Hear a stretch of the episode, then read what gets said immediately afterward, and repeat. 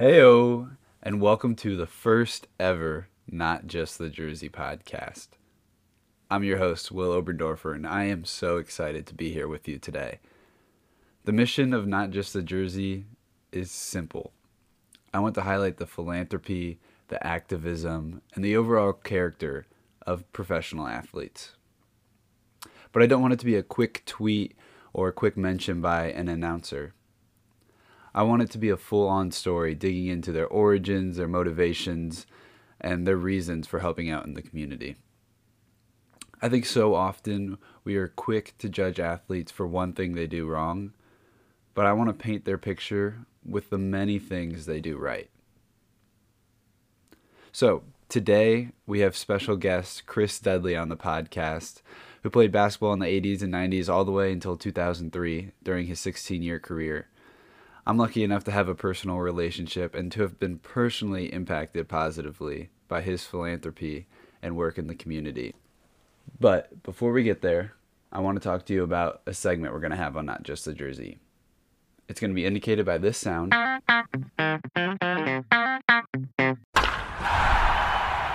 when you hear that sound, it's going to let you know that I'm about to highlight a story that I heard recently or a moment from a professional athlete this week in which they were doing good in their community. This week's Just Nice highlight goes out to Michael Jordan. I was in my communications class, Advanced Public Speaking, and the kid next to me goes up to give his speech. And we are giving speeches on ourselves, and one of the requirements is that we had to give her an, unusual fact. When this kid got to the unusual fact portion of his speech, he talked about a trip where he took to Vegas and took a seat at a table, and right across from him was Michael Jordan drinking a bottle of wine. Michael went on to have a three hour conversation with this teenage kid who he had never met before. And still to this day, Michael sends him an email once a year, updating him on his life and then eventually asking this kid about his own. He also sends him tickets to the game in his own suite at least once a year. Now, to me, that is the just nice highlight epitome. Someone going beyond just their jersey and just being a good human and doing good in the community with their resources and what their platform. Thank you, Michael, for your example. All right, guys, I am so excited for you to listen into this interview with Chris Dudley, and I just can't wait any longer. Unfortunately, this podcast is not yet sponsored, being its first podcast, but I want you to know that this specific podcast is brought to you by artificial insulin because without it, neither Chris nor I would be alive. We are both type 1 diabetics, and you'll see that he has had quite the impact on the diabetes community. So, today is 16 year NBA veteran, father of three, philanthropist, and just overall great man, Chris Dudley. Chris, such an honor having you here today. Uh, in many ways, this podcast exists because of you. Uh, I've been lucky enough to have been impacted positively because of your life. Um, and you were my first and firsthand example of an athlete that's not just the jersey. Uh, so thank you for joining me here today. Yeah, thank you. Thank you. Really yep. appreciate it. Yeah, I'm excited. So the first segment we're going to have here today is called Just the Facts. Just some quick hitters, one or two stories about your playing days, um, maybe things that people don't know about you. So I want to take you first back to your sophomore year in college, just at the end. You just earned all Ivy League honors, and you went to Dean Smith and Jim Valvano's camps at North Carolina and North Carolina State. Can you talk to me about that experience, the atmosphere, the players, the competition? Deal back then was you worked the camps, you worked during the day, and um, and then at night uh, sometimes at lunch, but usually at night after camp are, are pickup games. And at UNC, you would have some of the best pickup games in the world. I mean, you had from Michael Jordan to wow. Uh, James Worthy, Brad Daugherty. Uh, just you know, that was wow, wow. that was, and, and, then other people who were visiting or staying or former alumni uh, who were coming coming back. And and same thing over at NC State. You had. A team that had just won the national championship a couple years before. Um, and you wow. had Nate McMillan, uh, Vinny Del Negro, Charles Shackleford. I mean, wow, wow. just two, those were two top, top teams. uh, with top talent. And for me, I had had a good year at uh, at Yale, um, made all all league, but it was a good chance for me to kind of see how I matched up against the the best of the best. And when I did okay during, I'm not going to say I killed everybody, but I did okay during the uh, yeah uh, during the summer, especially for me matching up with Brad Daugherty, who was later a teammate of mine and, and a friend at, at the Cavs. Um, but when I felt like I could hold my own and, and at least, you know, felt like I deserved to be out there, uh, that was the first time. I'd always had a dream to play in the NBA, but that was the time where it clicked that maybe I can play professionally, if not the NBA, at least play overseas. So that was really good for my confidence um, and incredible experience. Yeah, it's not only legendary coaches at their camp, but also legendary players. It's an awesome, awesome camp. So after that, you continued to improve. You got two first all uh, first team All Ivy honors, and then 75th pick in the draft. You went to the Cleveland Cavaliers. Who was with you on draft night? What was your reaction, and who was the first person you called? Well, it was a different deal back then. So uh, then they had, I don't know, it was eight or nine rounds or ten rounds, or it went uh, much different to, than today where there's only two rounds. And so they televised, well, I don't even know if they did tell. I'm trying to remember if they televised it. I think they did. Um, but just the first round. Mm-hmm. And then if if at all. And so basically I had some friends from Yale who were out visiting, staying at that I was with my dad and we were just hanging hanging out at, you know doing different things um, and then my dad I think my dad got the phone call and told told me um, what was going on. So it wasn't, you know, it wasn't quite the same where you're in the in the green room waiting to be the fifth pick of the draft. It was I was the 75th pick, and it was little less, uh, a lot less formal back then. So um, found out it was the Cavs, and I didn't know what to think at that time because. Uh, uh, I'd been talking to my agent, and that was not one of the teams that we had, we had talked about and uh, I didn't know that much about them. And then when I looked at the roster, they had a lot of veterans and in in, uh, in my position, so it was going to be a tough tough team to play, but or a tough team to make. Um, but uh, I was just psyched to to have gotten draft, you know, to be drafted. Well, originally before I got injured, I thought I might go in the second round. Ended up going, had a uh, season end, or yeah, season-ending injury at the end of my uh, career uh, that set me back and so uh, uh, getting drafted, yeah, 75th, which would be, I think, second round today. Or um, anyway, I was fired up. I just wanted to make the team. Yeah, and who was that first person you called with the news that you made the NBA? Because I was with my family, so I don't know. I, I, don't remember, and it was a little different back then, right? You didn't have cell yeah. phones, so yeah, so it wasn't quite like today where you'd be calling everybody, texting everybody. You know, my my you know my mom, my parent. I, I'm sure it was my mom. I must have told my mom because I don't think my parents were divorced, so I think I was at my dad's. I know I was at my dad's, and so I'm sure I called my mom. Awesome. I mean, that's such a cool story that you went from 75th pick to 16 year NBA veteran and diabetic nonetheless, which we'll get into. But uh, an awesome and inspirational story. So when you first stepped out onto the court, for the sneakerheads out there, what shoes were you wearing? And then what shoes did you end up loving throughout your career? Oh, wow. Going way back. I think I was Nike, but I know it was Converse for a while early in my career and Converse were kind of Converse were kind of uh, a big deal back then. That blows my mind. I cannot imagine playing in Converse. Yeah. No, no, it was not the Converse. It was not the canvas Converse. I mean, they had yeah, they had you know regular. I mean, regular wet. They were like all the other sneakers, but it was uh, either Nike I think it was I started with Nike, then I had a little bit of a deal with Converse, and then went back to Nike. Nice, nice. And ended up and was in Nike. You know, once I came to Portland for sure. Oh yeah, Oh yeah, and I and do you, you have a good relationship with Phil Knight? Is what I understand. I do. Phil, uh, he helped me during uh, uh, political campaign running for governor, and I met Phil when I first came to Portland, and uh, uh, yeah, met met with him at Nike, and I've just had so much respect for him and what he created at Nike. Um, love his book that he that he wrote, uh, Shoe Dog, recently. If you haven't read it, I'd highly recommend it. And uh, uh, just love how passionate he is about sports, not just Nike, but sports in general. He's at every Oregon Duck game, and yeah, uh, just yeah. Is, a super fan and uh, a, a, great person who's done so much for uh, Oregon and uh, um, his own and Stanford as well.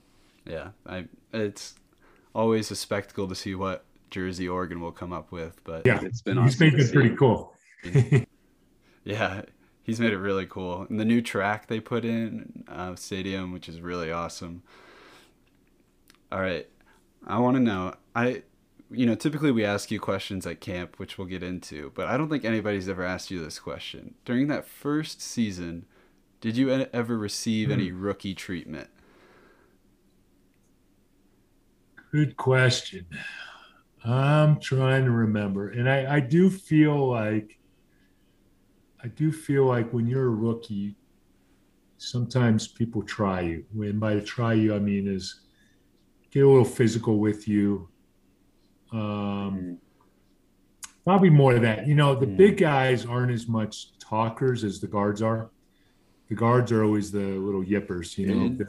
Interesting. Big guys aren't as much talk, but somebody will shoot you a shot to the chest, you know, shoot you an elbow, and kind of see, or you know, kind of bang in the and see how you react. And if you react where you kind of shy away from it and kind of uh, pull in, you're you're going to be in trouble. And so you got to be able to hold your ground. And um, and so I don't remember one specific, but I just remember different times where people would kind of go at you, and you just had to be uh, you had to be tough, especially at that time. It was a different different game back then, and uh, uh, coming from Yale, which didn't have really the basketball rep, rep you know. Yeah. Um, so just kind of had to, you know, had to show what you were what you were made of, and then after that, um, you know, let's play and just move on. Yeah, that really speaks to the good '80s '90s bruiser basketball that you know we saw in the Last Dance that people talk about. That's so different to today. All right, final question before we transition into your uh, off the court impact. Both now and while you were playing, what's your go to low blood sugar treatment? Hmm. So now I've got uh, goo packs that I keep with me.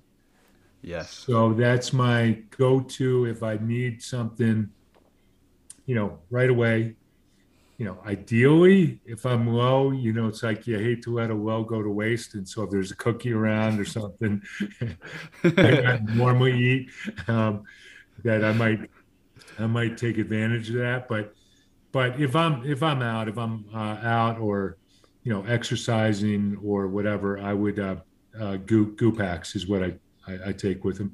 In fact, I take those, uh, when I go out in the ocean too, I keep them in my shorts and keep them out there as well.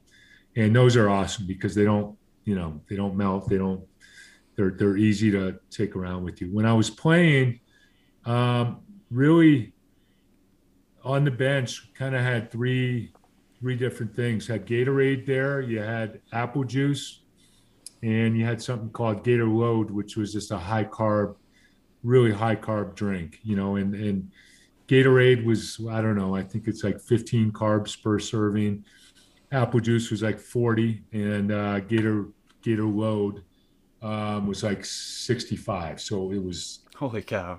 Yeah, it was, it was nasty. Just super high carb. and so it just really depended on how I felt. If I needed, you know, during the game, you kind of sip on Gatorade, and sometimes I'd have Gatorade and water because I don't want too much, but just enough to kind of keep me um, mm-hmm. keep my blood sugar up while I'm um, uh, exercising and so it just depended on what it, what I needed. But apple juice is typically what I'd rely on if I really needed a, a spike. Apple juice. I mean, yeah, I, I definitely relate to your cookie uh, talk because those are always a little better around the holidays when you have yeah. the pies, the cakes, the cookies. That's definitely true. Well, and, um, and and as you know, when you get low, you get that craving too. Oh yeah, so hungry. So hungry, and the cookie tastes that much better.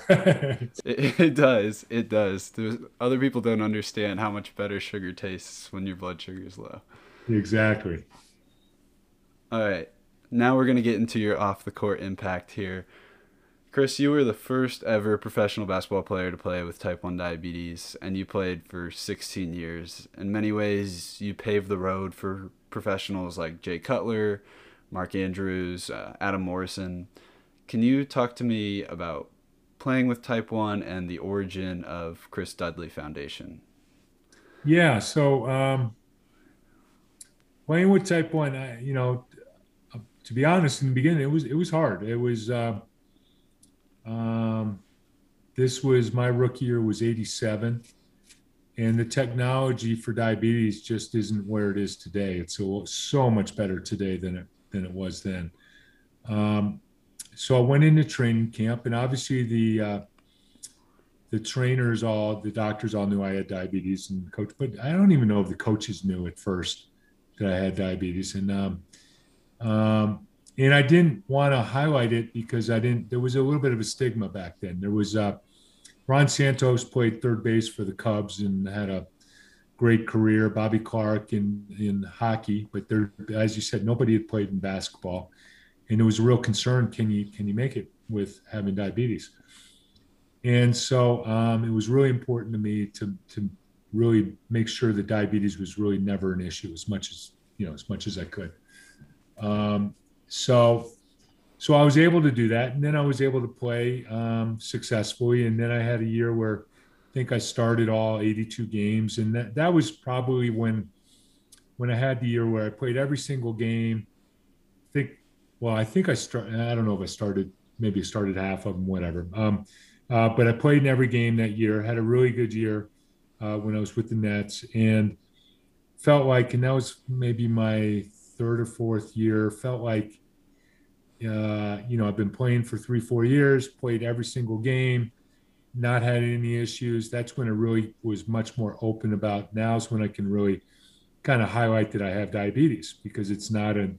I, I think I've put to rest that it's an issue. Yeah.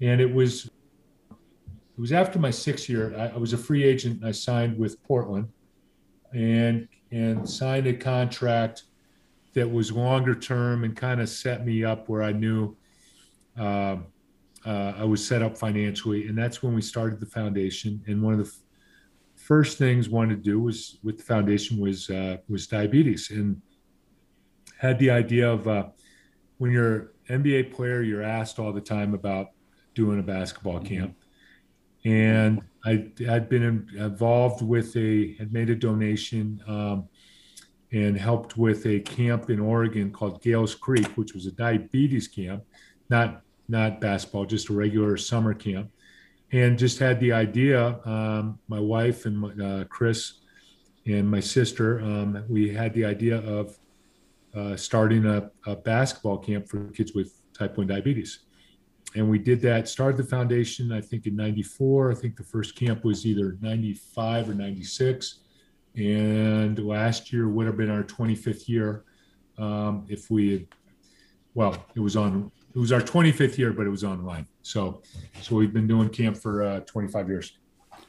Yeah and can you when you first created camp did you imagine it being as it is now today? No. So first started the camp the really the emphasis was going to be because I would get letters from uh, kids or their parents kind of asking, "How do you do it? How do you play? How do you play pro basketball with having type one diabetes? What's your what's your game day routine? What do you eat? How often do you test? You know the, the questions, the diabetes questions on how how do you make this happen?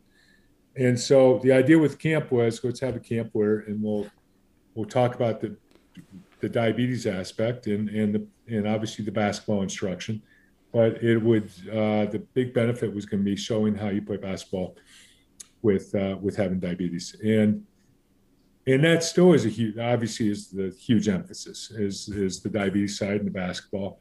But what i didn't realize was um, how impactful camp would be for all the kids um, just in being around other kids with diabetes who had similar interests. And typical so often as you know kids might be the only one in their high school that has diabetes or they might be the only one in their grade or there might be somebody else who's in you know two grades lower and not share any interests or really don't know them. And so it can feel pretty lonely. I didn't know anybody in high school who had diabetes.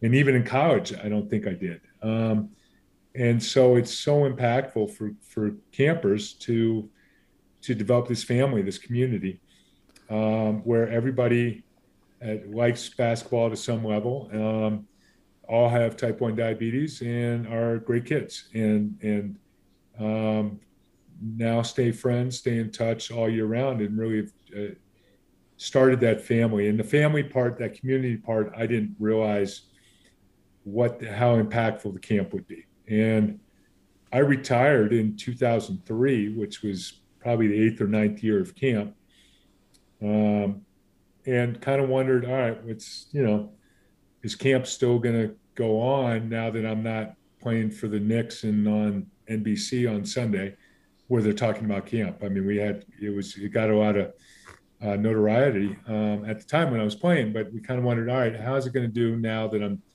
no longer no longer playing? And quickly realized it had nothing. You know, it didn't matter about me. Um, didn't matter if I was playing or not playing. It was just that the camp was such a benefit, uh, so great for the for the campers. Yeah, uh, as you talk about the notoriety, you won the 1996 NBA's J. Walter Kennedy Citizenship Award for your efforts. But um, on a personal note, I just wanted to thank you. Like, I've been a camper and a staffer for eight years now, um, and I've made lifelong friends and people who will be at my wedding, people I consider to be family. Literally, as we we're keeping in touch. I got a group chat going on with camp people texting. So nice. Uh, just that w- wouldn't be possible without you. So thank you for that. Well, th- well, thank you. And I, and I will say this, um, and you've heard me say this at camp is that, you know, it was, yeah, I'm, well, first of all, I'm thrilled to have started. I'm thrilled to, you know, be a part of camp. And I feel like I get as much out of camp as you guys do. Um, it's great for me as well. And it's uh, every year it's, kind of keeps you young, and it's great to see everybody's uh, you know familiar faces and enjoy it. And just there there really is a sense of community with uh, with everybody there. Yeah, I mean it's like nothing else I've personally experienced, and I think speaking to that, like what I love about camp is you always take the time to be there, to coach, to inspire, to talk to the kids. Um, and I think that's really cool. But you've also spent some time coaching. Um, you were assistant coach at Lake Oswego. You've have count talented kids who you've coached. Can you talk to me about the joy of coaching and sharing your knowledge with youth? Yeah, it's always the uh, you know, as a player, you want to. Well, first of all, you, you remember everybody helped you along the way and and the benefit, and you kind of want to pay it back, pay it back. Um, and I just, you know, I just love the game. I, I think basketball is the greatest game in the world. Love the game and I love being around kids. And if if somebody wants to learn it, um, I I really enjoy the instruction and, and the uh, uh, when when you're coaching, you really get to know know kid. You get get get to know the players, get to know the kids, and uh, um, there's the basketball part, and then you get to know them as as young adults as well, and that's uh, really enjoyable. And um, I've I've just enjoyed the process. Yeah, that's it's. I think it's cool to see not only you, but you pull out some of your friends like Herb Brown and come and just give back to, um, and all those high school coaches who gather around just to give back to these kids and um, especially at camp. Chris, you also have a unique post NBA story. I'm not sure how many uh, NBA players could say this, but you in 2010 ran for governor of Oregon. Um, narrowly lost, but what drove you to public service as a politician and what impact did you hope to make? Well, so what drove me was uh, just what I saw as a need. Um, state of Oregon was struggling at that time, and I ran in 2010. Um, and I had seen from uh, from our foundation, which focuses on on uh, diabetes, obviously, as we've talked about, but also education. Uh, been been involved with a number of groups called from I Have a Dream to Self Enhancement Institute. Um, was on the board, Boys and Girls Club, you know, other groups, um, other boards, and you saw what great things that nonprofits could do. Could do awesome, awesome things, but you also saw uh, how much impact uh, can be had at the government mm. level as well. And mm. um, it was kind of a series of things where I was looking into it. I was in, uh, uh wanting to to help make a difference, and um, got asked, frankly, got asked to run, and and thought about it, and prayed about it, and talked to Chris, my wife, about it, and kind of went through the process where you you you start and you kind of do a you, start us with a small committee and start thinking about it, go process. And I kept thinking, well, waiting for that stop sign, say, no, this is crazy. What are you doing? And in fact, I kept getting encouraged and decided to run. And it was a um, great experience. And I really enjoyed it. I, you know, obviously would have liked to have won by, uh, you know, well, we lost by a little less than 1%, would have loved to, to have won, but uh, really enjoyed the process met so many oregon is such a great state met so many great people along the way and uh,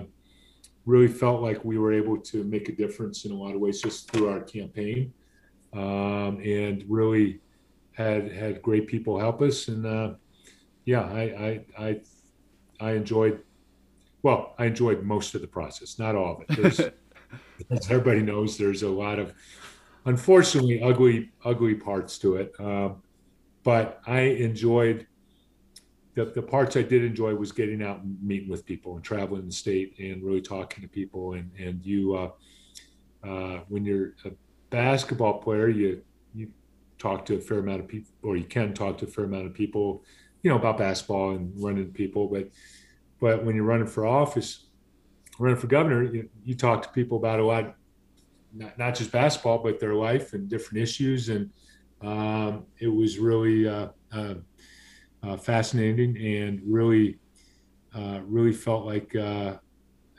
good things could happen. So anyway, it was a great process.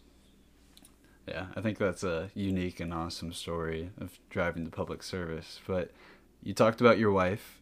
Um, you yourself have a degree in economics from Yale. You're successful um, as a financial advisor, but you aren't the only business person in your family. Your wife, Chris, started an apparel company, Live Heads Up. Can you speak on her company's mission and just maybe the work she's put into it so far?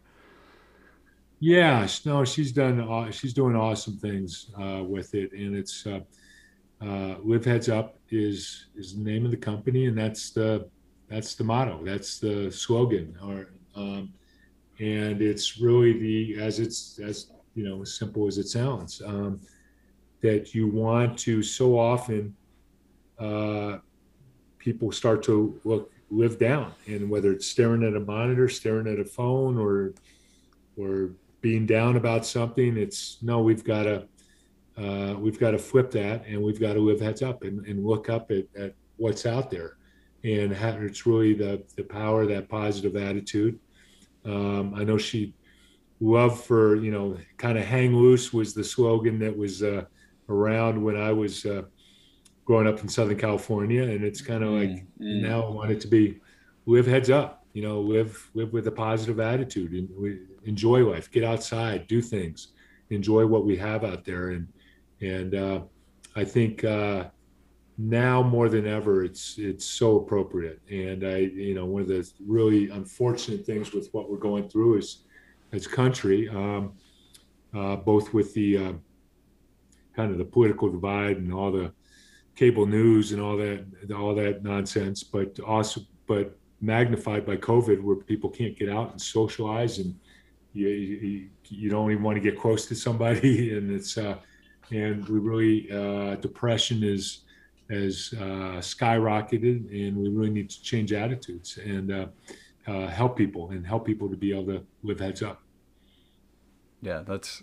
I mean, I think it's an incredible mission and so simple too. I I was surprised to see that nobody else had like tried to coin this this simple slogan. Um, and we were too. She was she was psyched to be able to, which got the patent.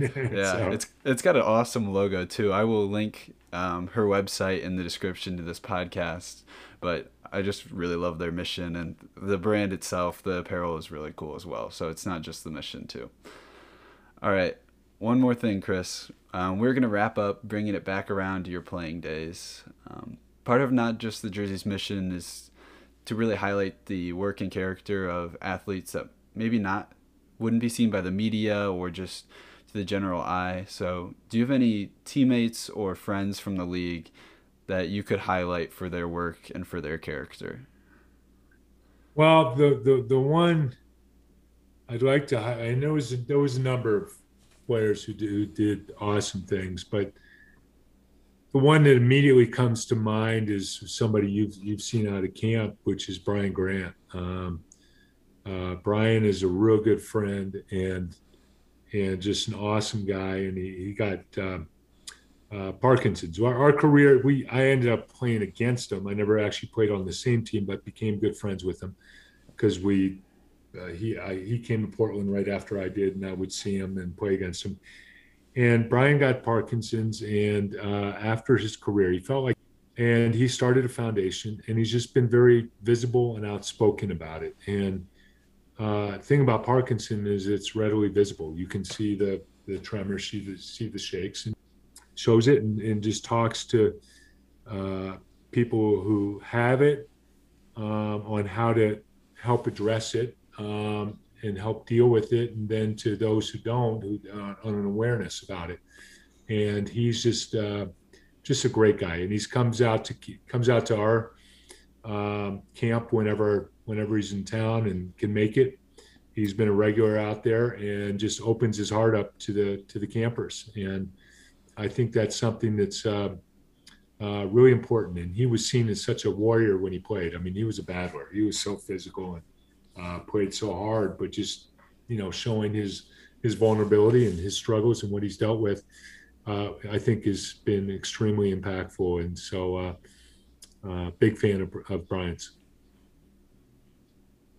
Yeah, I know as a young camper, Brian comes out and he puts a hundred dollars on knockout, right? And it's everybody gets excited about it, but first he gives the talk and we talk to him about his story, his playing days, and my first couple years I was more excited about the hundred dollars than I was Brian Grant, but I ended up that my grandma came down with Parkinson's and eventually passed from Parkinson's related um, illnesses, and it just showing his vulnerability and his also his strength with Parkinson's really has meant a lot to me, and I thank you for bringing him out to camp because um, his story has touched me a little more every time since my grandma's passed, and just an awesome dude is what I've come to realize too. So that's all I have for you, Chris. Um, thank you again for being here. Thank you for being a player with success that is not just the jersey. Um, it's been awesome to talk to you and catch up again. I appreciate it, Will. Yeah, thank you. That is the end of our podcast. What a great story Chris had to share with us in helping out his community in so many ways. If you enjoyed this podcast, please subscribe on whatever platform you listen on. And this is your reminder to be great today.